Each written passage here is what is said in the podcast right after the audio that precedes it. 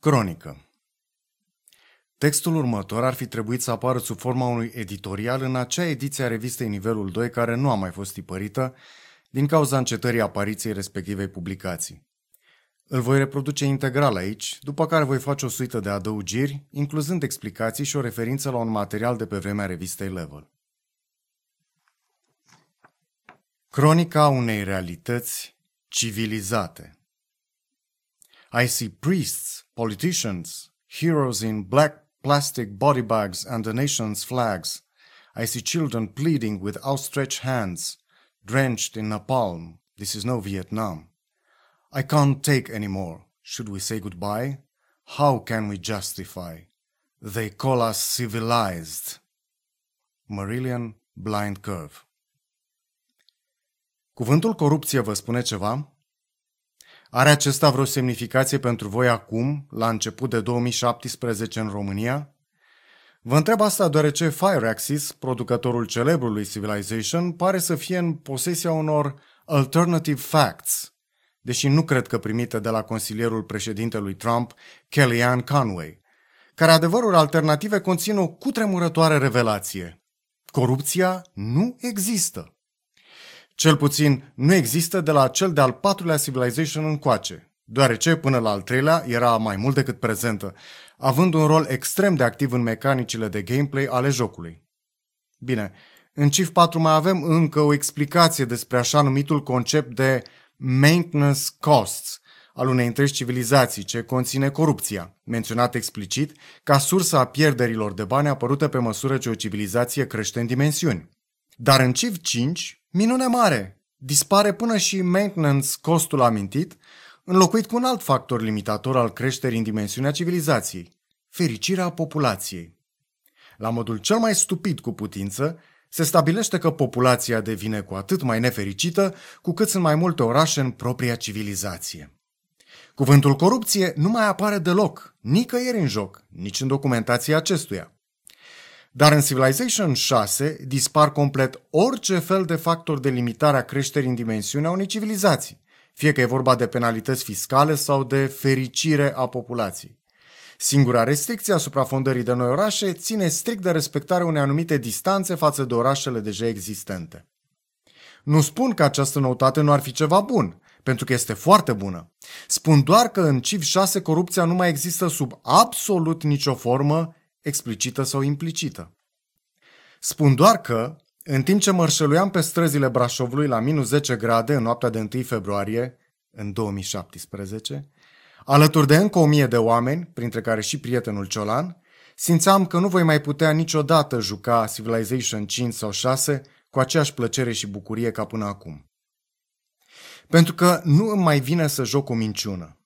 Nu mai vine să rulez o simulare a lumii cu pretenții de realism și inteligentă sinteza culturii și civilizației umane, din care corupția a fost îndepărtată vizibil, cu mâna, treptat, în trei iterații succesive ale seriei Civilization.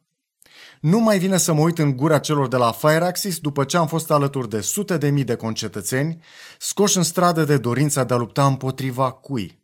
Împotriva corupților. Împotriva corupției.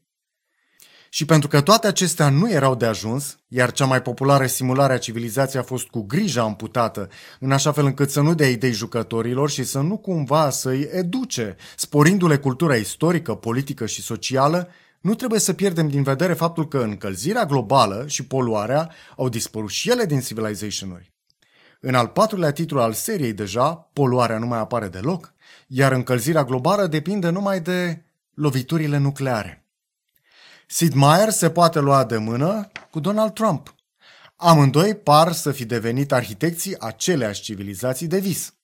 Sau din visul acela urât, în care se șterg întregi arhive științifice guvernamentale, conținând neprețuite date meteorologice și cercetări privind condițiile climatice și evoluția lor în timp, ca și cum acestea nu ar exista. Ca și în noile civuri. Dar poate că trebuie să iertăm, să fim înțelegători cu cei care transformă într-o foarte convingătoare clovnerie ceea ce a pornit acum 30 de ani ca o simulare a civilizației cu pretenții de seriozitate. Pentru că, în timp ce citesc mesajele cu care ești întâmpinat în ecranele de încărcare a jocurilor și care ți se adresează ție, ca lider al unei civilizații, nu pot să nu remarc un lucru. Toate aceste mesaje sunt pozitive, indiferent ce lider al cărei civilizații ești. Totul este de bine, de dezvoltare și încurajare, tu ești un erou pozitiv, iar civilizația ta o minunăție în pragul orgasmului tehnologic, științific, cultural. Now, really, faceți comparația între aceste texte și realitatea cumplită a creșterii și descreșterii imperiilor.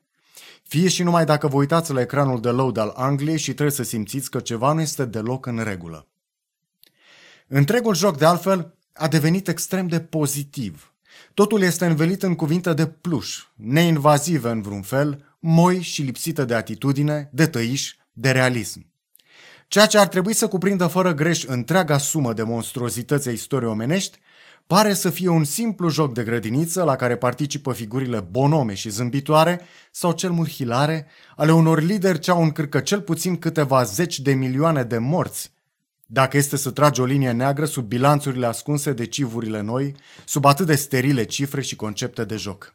Privit din stradă, dintre mii de oameni ieșiți pe ger pentru a se opune corupției care ne ucide cu zile, cu ani, Civilization nu mai este doar un joc. Este o prostie, poate chiar o manipulare. Dar eu nu mai pot fi manipulat chiar atât de ușor. Nu, domnilor de la Fireaxis, de data asta nu m-ați prins. Vă spun cu mândrie, sunt gamer și nu sunt prost. Ultima propoziție a acestui articol, ce ar fi trebuit să fie un editorial, a fost anume scrisă de mine ca o reluare peste ani a exact aceleași propoziții cu care mi încheiam primul meu editorial, publicat în numărul 20 al revistei Level, cel din mai 1999. Era vorba de un editorial de aceeași natură, oarecum politică, oarecum combatantă. Și mi se pare că există o anumită consonanță între primul meu editorial și ceea ce urma să fie ultimul meu editorial de revistă, rămas nepublicat însă. Remarc aici și strania premoniție. Am ales ca în primul să zic sunt gamer și nu sunt prost, iar apoi am închis cercul folosind aceleași cuvinte. Titlurile, la fel. Puteți citi editorialul cu pricina, intitulat Cronica unei realități programate, precum și întregul număr 20 al revistei Level, aici, unde este conținut de arhiva creată de Cristan, unul dintre oamenii de la când apare revista.ro, căruia și cărora le sunt extrem de dator pentru munca lor mulțumită căreia viețile și efortul celor care am fost level lasă încă semn. Da. Acum am să vă citesc uh, vechiul editorial, pentru că nu puteți, dacă ascultați uh, articolul în versiunea înregistrată, uh, nu puteți să accesați hyperlink-ul care duce la el, așa că am să vi-l citesc în loc de... Așa că am să vi-l citesc. Asta e vechiul editorial ăla din 1999. Cronica unei realități programate. Bodies fill the fields I see, hungry heroes end. No one to play soldier now, no one to pretend. Hetfield, Disposable Heroes. Pe data de 30 martie 1999, CNN știricea către umanitate cea mai nouă veste din lumea gamerească. Subtitlul Computer Games Simulate NATO Airstrikes on Yugoslavia, aflam despre realizarea celor de la James Combat Simulations, care au creat scenarii și misiuni pentru jocurile lor de simulare a luptei aeriene, inspirându-se din realitatea în teren a Balcanilor. Sau, ca să fiu mai exact, voi cita din rezumatul aflat pe site-ul CNN. Programmers at the James Combat Simulations have duplicated with amazing clarity the Balkan terrain that NATO pilots fly over. Intervievat, unul dintre programatorii firmei ne spunea în manieră americană, adică entuziast neglijentă, că This is an excellent way to illustrate a lot of the stuff that's actually happening over there. Am să traduc aceste cuvinte în așa fel încât să păstrez aerul de iancheu ușurati cu care sunt spuse – aceasta este o cale excelentă de a ilustra o grămadă din chestiile care se întâmplă de fapt pe acolo. Domnule programator, chestiile de acolo sunt oameni, iar grămezile de care vorbești pot oricând să fie de cadavre. Aceasta se întâmplă de fapt acolo.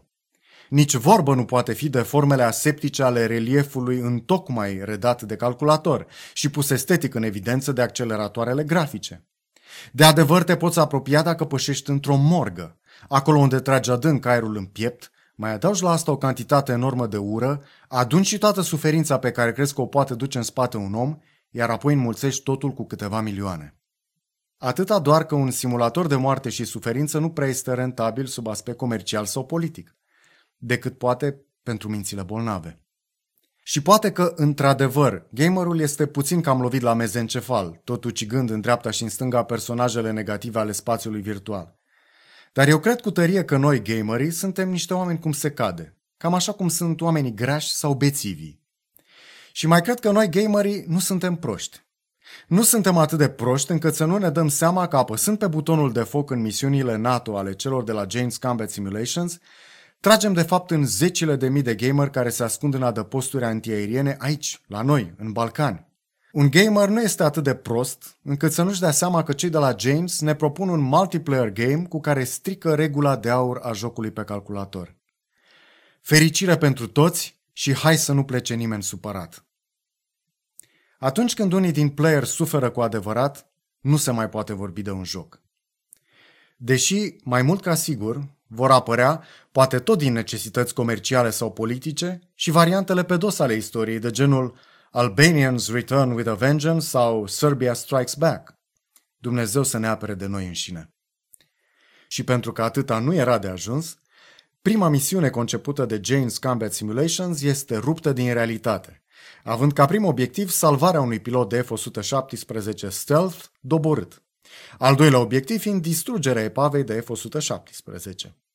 Acest al doilea obiectiv este cel care nu a reușit piloților NATO și pe care sunteți invitați să-l rezolvați voi, făcându-vă conștiincioși temele la materia rambologie și transformând înfrângerea în câștig, câștigul altora. Sunt multe concluziile pe care le putem trage din această nefericită inspirație a celor de la James Combat Simulations și multe întrebările pe care ni le putem pune când umplem de sânge ecranele monitoarelor noastre. Însă cea mai importantă este senzația de încețoșare, de negură, de neclaritate, pe care începem să o simțim la granița dintre spațiul virtual și cel așa zis real. Acum, când o firmă de jocuri sau trusuri de presă fac ca această graniță să se preschimbe în fum, îmi dau seama că monștrii pe care îi luăm în colimator s-ar putea să fie oameni ca tine și ca mine. Oameni născuți, nu oameni făcuți. Oameni adevărați, și care rămân adevărați, chiar dacă James primesc dispensă de moralitate și produc simulatorul de pătat popoare cu trabuce americane Tomahawk. Nu, domnilor de la James. De data asta nu m-ați prins. Vă spun cu mândrie. Sunt gamer și nu sunt prost.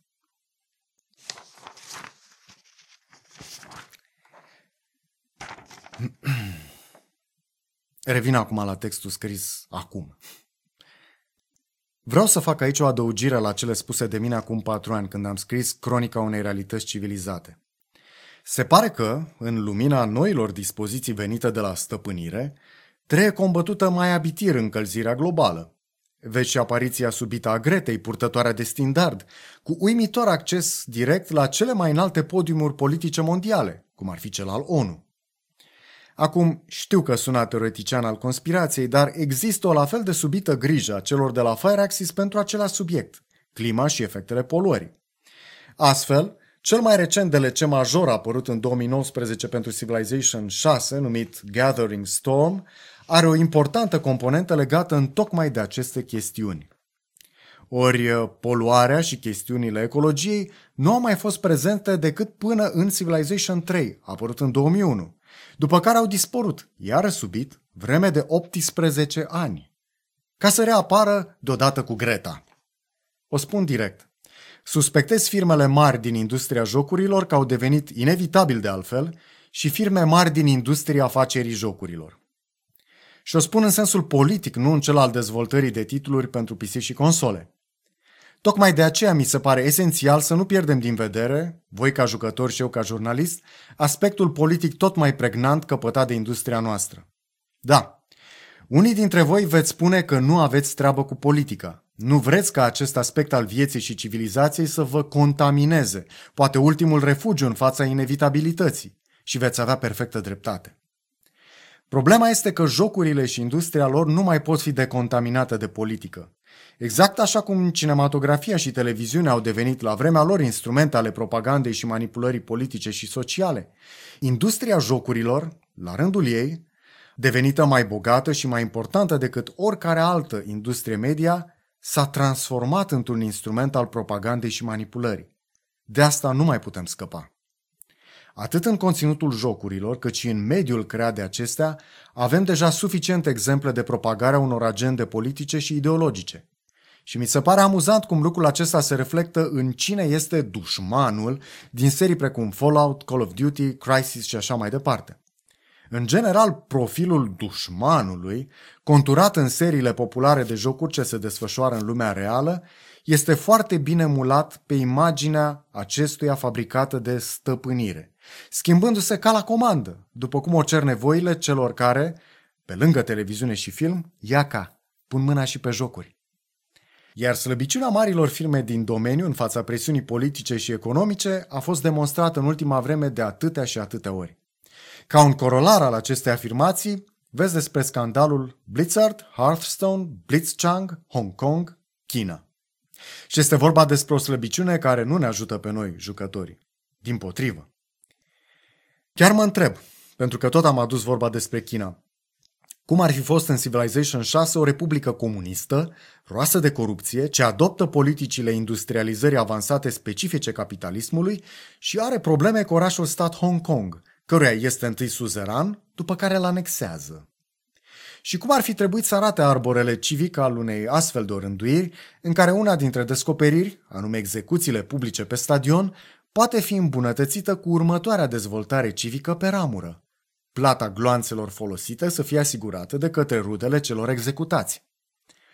Totul evident ca o soluție la problema inexistentei corupții, nu? Iar dacă tot avem religie în joc, de ce să nu avem și prigoana religioasă, o retnică pe principii ideologice de partid? De ce să nu apară din acest motiv minusuri la fericirea populației, ba chiar și la dimensiunea ei? Sau pe uiguri nu-i mai întreabă nimeni nimic atunci când apare un civ? Nici pe cei care nu-și pot uita Holocaustul, nici pe armeni, nici pe zecile de milioane de victime ale comunismului și ale dușmanului său de moarte, capitalismul? Știu că cer prea mult de la prea puțin. Știu că nu pot pretinde civului să pășească în zona activismului politic.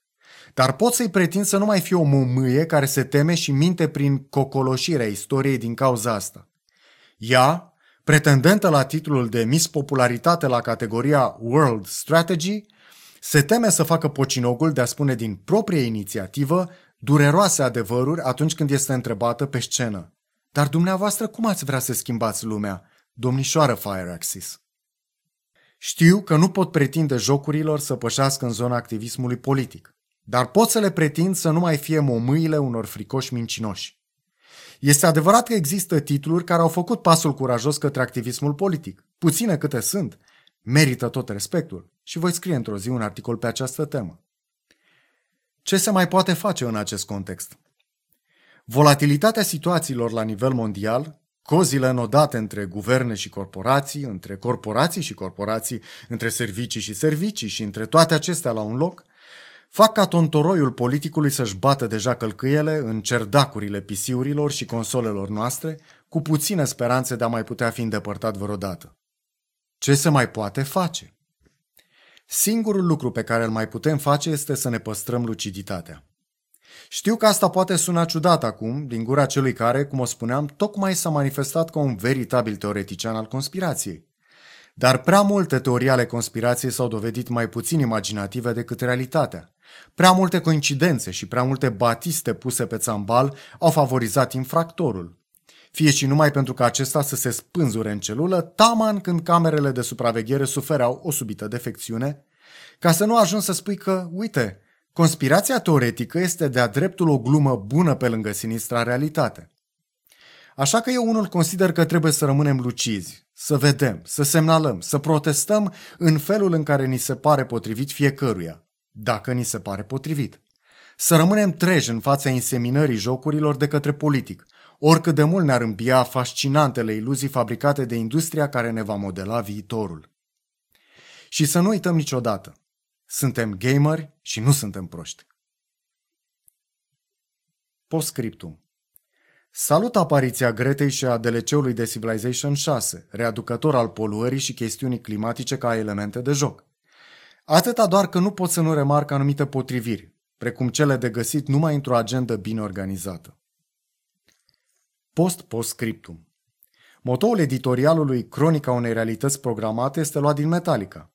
Am numit însă pe Hetfield ca sursa citatului, deoarece mi se pare că el, textier al piesei, trebuie individualizat ca un remarcabil poet pentru multe dintre versurile scrise pentru Metallica.